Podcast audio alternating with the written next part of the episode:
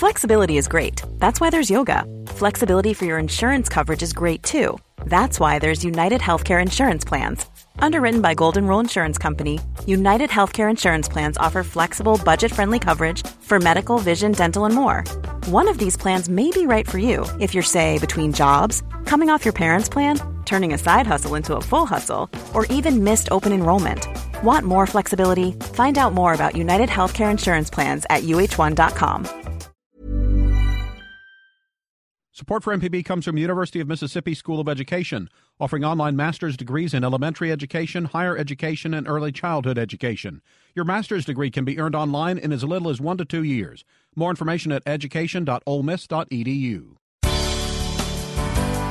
Good morning. It's 8:30. I'm Karen Brown and this is Mississippi Edition on MPB Think Radio. On today's show, when you buy gas at the pump, is your card information safe? We'll take a look. Then a StoryCorps conversation from Mississippi on hard beginnings and second chances. And dry weather the past few days has led to dangerous conditions across Mississippi. As a result, most of the state is under a burn ban. This time of year, we're going switching seasons and uh, our fuels are starting to cure. Plus, we're changing weather patterns. Uh, relative humidities are dropping. The wind is picking up. Well, just a little smallest spark can start a fire or cause your fire to spread. That's all coming up. This is Mississippi Edition on MPB Think Radio.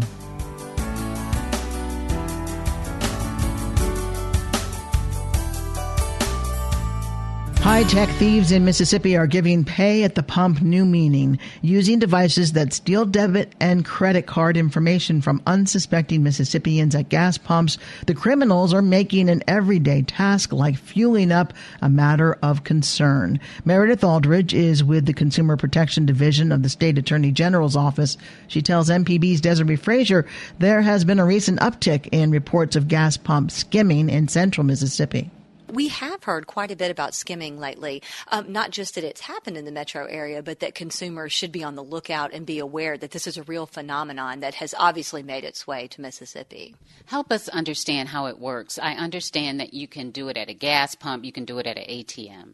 That's right. It's a, basically a little device that's attached to the card reader. It's not something that consumers would typically notice. Um, you're not going to notice that the machine has been tampered with most of the time, which is why it's so important for consumers to be checking their accounts and checking their records regularly because that's oftentimes the only way that you'll know you've been a victim of skimming. So you can't see anything? There's nothing that you could eyeball and say, this system looks like it's fine? Right. Typically, you're not going to notice the signs. If a card reader does look slightly off, maybe it's off center, looks uh, like it's been damaged or tampered with, you might want to try a different pump, try a different ATM, but typically a consumer is not going to notice. The cases that we've been hearing about lately have been at the gas pump. What can people do to protect themselves at the gas pump? Well, one of the things, first and foremost, is it's always easier if you go inside and pay with cash. We know that's not as convenient for consumers, but that is a safer way to pay and a safer way um, to protect yourself against skimming and other kinds of identity theft. Um, another thing, if you do want to pay at the pump, is to be sure that you run as a credit, run your card as a credit card as opposed to a debit card. That way you're not entering your PIN number as well. Um, when you are a victim of skimming and you've used your debit card, that money is often out of your account immediately. And so it's easier to um, deal with transactions from a credit card perspective than a debit card perspective. Can you get that money back from the bank? Right. Typically, consumers are not going to be liable. If someone has stolen your credit card number you, and you report that, you will not be liable for the charges. If you've used a credit card, you won't be liable regardless. But if you use a debit card, you do have to report the unauthorized use within 60 days of receiving your statement. So there is a time window with debit cards, which is why we typically recommend that you run transactions as credit. We so much rely on technology and the convenience, as you mentioned. How does this read the numbers? It's looking for the numbers on the card? That's right. It's actually recording the numbers that, that your credit card has on it as you swipe it. Um, there are a lot of different technologies available. It's not just one kind of skimming, uh, but the basic idea that consumers need to understand is that it will record your credit card number that could then be used to make online purchases or to create a new card of its own, an actual credit card with those numbers where do you go to buy these skimmers? How do they get them, and why are they on the market? Right. Well, that's a great question, Desiree. Obviously, um, these skimmers are materials that are used really just to record uh, criminal activity when it's on uh, gas pumps and on ATMs.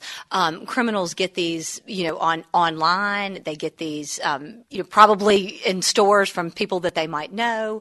Um, but that's something that we would certainly want to look into as to whether these items should be sold at all. Can you tell us, are there rings that do this? Is it organized efforts? Do you find that it's just one person? How is, does this usually play out? We really see everything. Sometimes it is an individual, but typically it is going to be more of an organized effort where a group of individuals have gotten together and are really engaged in this kind of fraudulent behavior across an area. How do they gain access into the inside of a pump? Aren't they locked? Well, now some uh, gas station owners have installed locks on their pumps, but this is a device that can be attached to the outside um, without a consumer or even the gas station being aware that it's been attached. Um, so this is why some gas station owners have um, gone ahead and put cameras on their pumps so that they would then be able to go back and see maybe who had attached that, who comes back to get that skimming device later on. Um, that's one measure that gas station owners have taken to try to protect their consumers that are visiting them. Do they need the actual device that recorded the numbers to be able to use it, or can they sit somewhere off and collect that information from the skimmer? Right. It actually depends on the specific type of skimmer. There are um, times where the the person who is engaged in this criminal activity they have to come back and retrieve the device because the numbers are recorded on the device itself. There are other times though when there's technology available, Bluetooth technology, other technology that will allow this information to be captured remotely. I have heard of cases where people said that they didn't take their credit card or their debit card out of their wallet, but somehow their information uh, was stolen. So, and and you see sales of these metal type cases that are supposed to prevent people from being able to remotely do it. I guess. What can you tell us about that? Well, I think that um, you know there are a lot of opportunities for um, your credit card information to get captured. Um, we see that skimmers, you know, you're not suspecting as you go to the pump that someone will be getting your credit card number other than the credit card company to run the transaction. So I think that without knowing more, I wouldn't know about that specific situation. However, the main thing for consumers to understand and what we really want your listeners to hear is that you may not know when you're a victim. You may not know when your card number has been taken. It could be at a place of business. It could be at the pump. It could be at the ATM. You, you never know where your information, how it's been captured. But if you are monitoring your accounts closely and report unauthorized charges immediately, that is going to be your best protection about being, from being a victim of identity theft. We can't emphasize enough that we want consumers to be checking their accounts regularly. MPB's Desiree Frazier with Meredith Aldridge of the Consumer Protection Division of the State Attorney General's Office. At least four police departments in the metro area are investigating instances of credit card and debit fraud via skimming.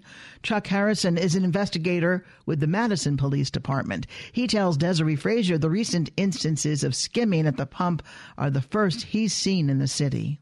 I mean, it's always been a nationwide problem, so to speak. Uh, this is actually the first time that I have ever seen any or found any in the city of Madison, and I've been working there for 20 years. So it's not something we see very often.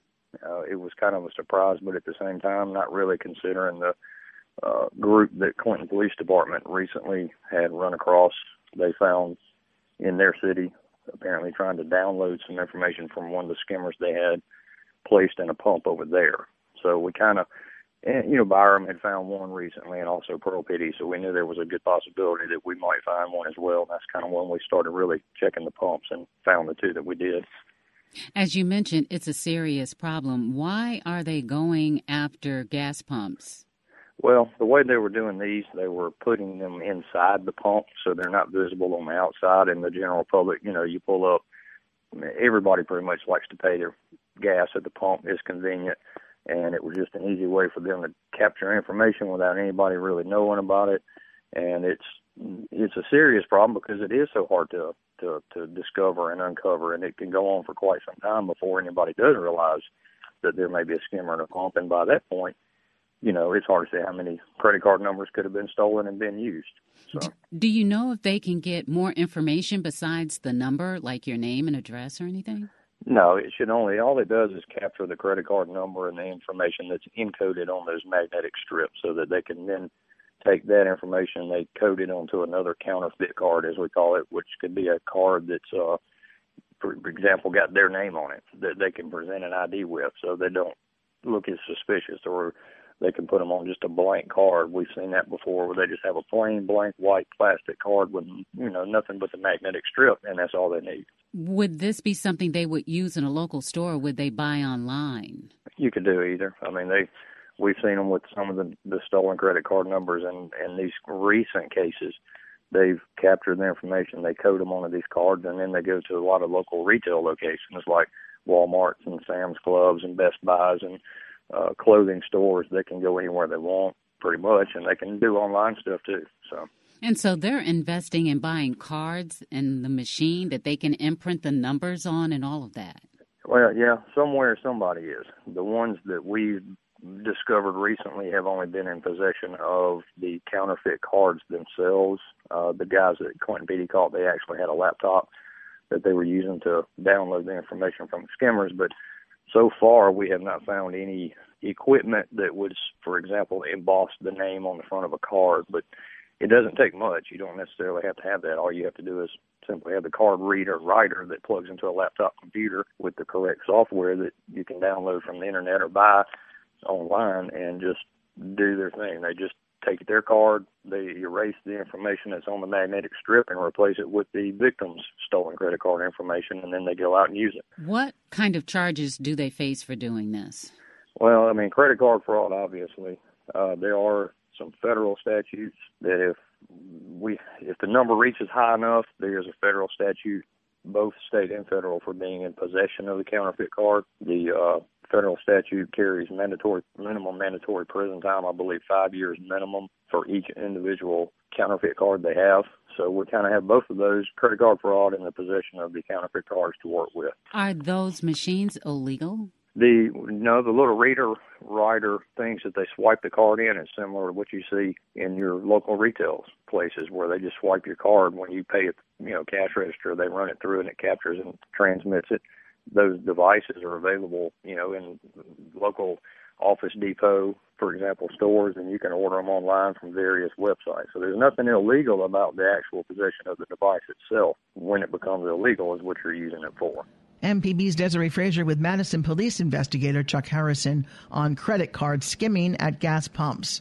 Up next, a StoryCorps conversation from Mississippi on hard beginnings and second chances. This is Mississippi Edition on MPB Think Radio. This election year has been unpredictable, and it can be hard to keep track of what's true or not. NPR's election team wades through it all so you don't have to. Be informed. Listen to this station every day. Daily at 4 on MPB Think Radio. Believe it or not, there is a place where a musical giant like Paul McCartney, a cutting edge alternative band like Parquet Courts, and a new singer songwriter like Margo Price come together on the radio. It's the World Cafe. Hi, I'm David Dye and invite you to join us on the World Cafe where we find common musical ground. Inclusive, intelligent, and up to date. It's the World Cafe. Tonight at 10 on MPB Music Radio.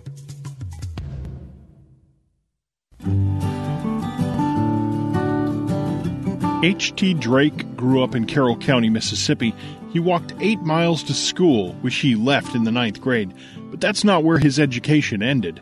Drake served his country in World War II before coming home and heading back to school to Tougaloo College. He shares his story with his daughter Denise at Mississippi's stop on the StoryCorps mobile tour. We walked to school through the woods, the path that we somehow or another we just automatically made that you got through the woods to make it closer and it was eight miles. And sometime my dad would let me ride the horse. The horse's name was Dan. He let me ride that horse to school. And I'd ride that horse to school, and I had to show that horse off and goes to the girls, you know, make a show with with that horse if they if they'd let me ride that horse to school. Okay, so that was elementary. Elementary and high school. In high school. And there I didn't say finish the ninth grade, but I did go to the ninth grade because World War II was, was, had begun at that time. And I left the uh, school, went to Greenwood, Mississippi, where the United States had provided training for welders, electric welders, to go to Norfolk, Virginia to work at the shipyard. I went to Norfolk, Virginia for two years as an electric welder on for ships, ships that had been damaged by the war. Then I was drafted into the Navy. Then after finishing training, I was transferred to Yorktown, Virginia, an ammunition dump. And my job there was to dig ditches and haul logs. And one day, while in the ditch, digging a ditch, an officer from the Navy came and called my name, Seaman Henry Drake. And I got out of the ditch and came, and first, he asked me, "Have you ever found money?" I said, "No." I was scared to death because I was afraid they were going to accuse me of stealing money. But it was not for that reason. They were looking for somebody to work in the store, PX. And they had hired me in the PX because I had no background, but somehow or another they trusted me. So I, that's where I spent my career for two years at the PX. And during that time, of course, we had the, the integration of the whites and blacks. The whites were located in a bag on one side of the hill. Blacks were located on the other side of the hill. And one day, while we were just around the barrack, I was talking to a white chief officer, and he asked me, he said, Sailor, what did you do before you came into the Navy? I said, I was an electric welder. Electric welder, and they got you digging ditches? I said, yeah. He said, let me tell you, Sailor, said, if they, t- if they tell you to dig a ditch, dig a good ditch. And that kind of set the tone for the rest of my life. encouraged me for whatever job that I got, do the very best, whatever it was, whether you liked it or not. Coming out of the Navy, of course, I got married to my wife, Maggie Burkhead Drake. And my wife said, Well, you need to just think about going to college. I said, Going to college? I don't have the background to go to college. I don't have no high school background. So just go ahead and get your GED. So she insisted I go to Tougaloo College. And I said, Tougaloo College, that's the college for smart folk. I don't have no background. I'm not smart enough to go to Tougaloo College. And in the meantime, we were expecting our first child, who was to be born September, the last of September. Tougaloo College started August, the last week in August. I told her, I can't go to Tougaloo because I got to stay, stay here and help you have this baby.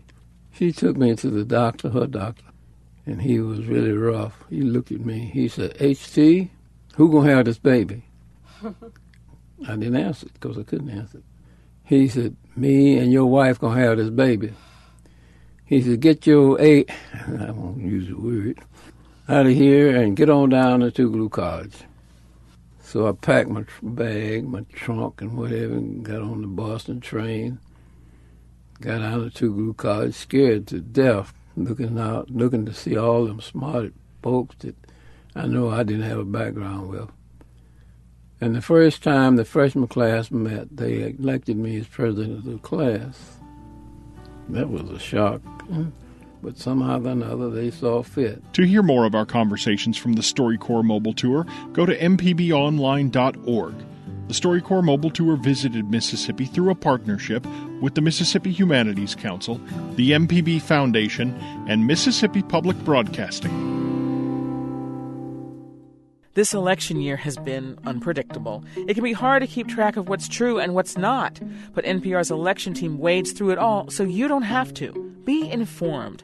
Listen to this station every day.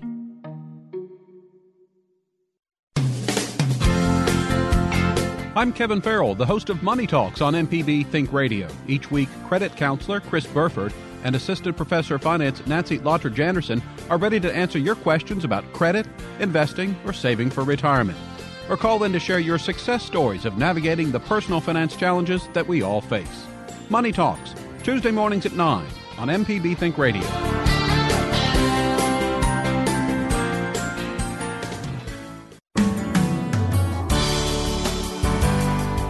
This is Mississippi Edition on MPB Think Radio. I'm Karen Brown. The number of Mississippi counties under burn bans continues to grow as dry weather persists across the state. 49 counties across the state are now restricting fires due to dry conditions. The ban does not apply to gas or charcoal grills. Bill Kitchings is with the Mississippi Forestry Commission. He tells MPB's Paul Boger the ban will likely remain in place at least until the next significant rainfall.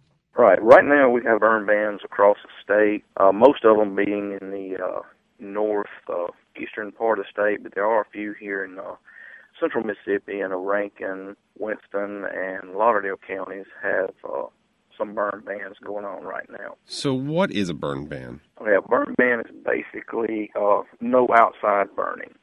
And that includes, you know, doing any kind of forestry or agricultural burns, debris burning, uh, burning garbage, no burn barrels, any type of outdoor burning. That does not include charcoal grills or grilling or anything like that. But you can any any type of outdoor burning, such as campfires or forestry, agriculture burns, debris burns, is what we're talking about when we're saying burn bans. So why place this burn ban now? You know, usually I think you would think of this as something that would happen during the summer. Well, in the summertime, we're really out of our fire season because in summertime here, most of our grasses and fuels have a lot of moisture in them. This time of year, we're going switching seasons, and uh, our fuels are starting to cure. Plus, we're changing weather patterns. The relative humidities are dropping. The wind is picking up, and with those humidities dropping, wind picking up, and uh, already, you know, our fuels are starting to dry or or dry. That these uh, little, just a little smallest spark can start a fire or cause your fire to spread. And you know, even though you're doing the burning, it can spread to your neighbor's property or you know cause damage to your neighbor's property. And, and most time we're talking about forest or wildland, but you know it doesn't uh, stop there. It can actually get in, you know, can burn someone's house down, shed down, and you're responsible for the damage it does, whether it be forestry land that has uh, had damage to it, such as the trees and things, or someone's house. So you that you could be held responsible for that. What are the penalties if if you're caught burning lawn clippings or something like that?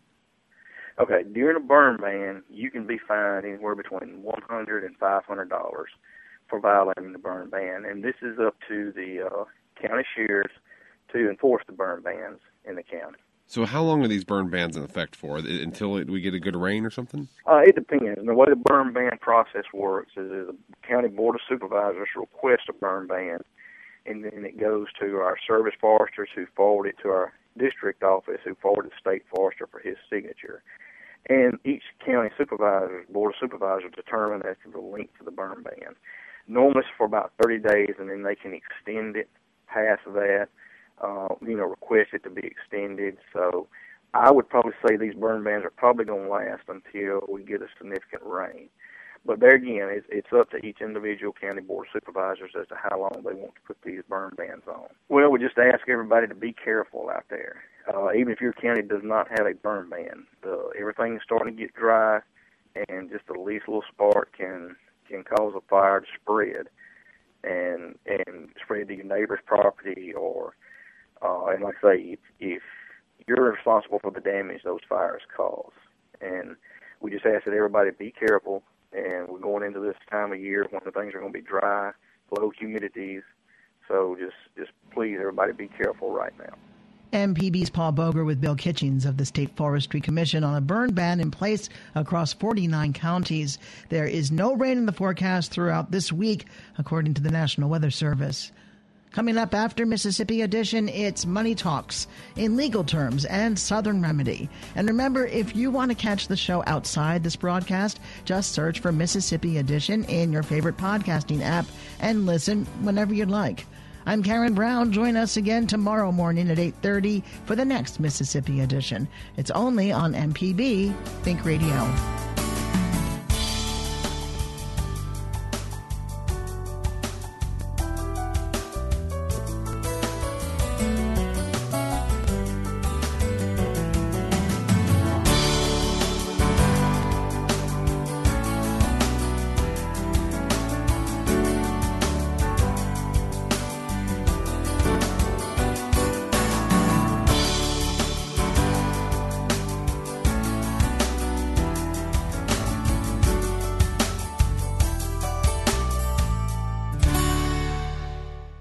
Support for MPB comes from University of Mississippi School of Education, offering online master's degrees in elementary education, higher education, and early childhood education. Your master's degree can be earned online in as little as one to two years. More information at education.olemiss.edu. This is Marketplace Tech for Tuesday.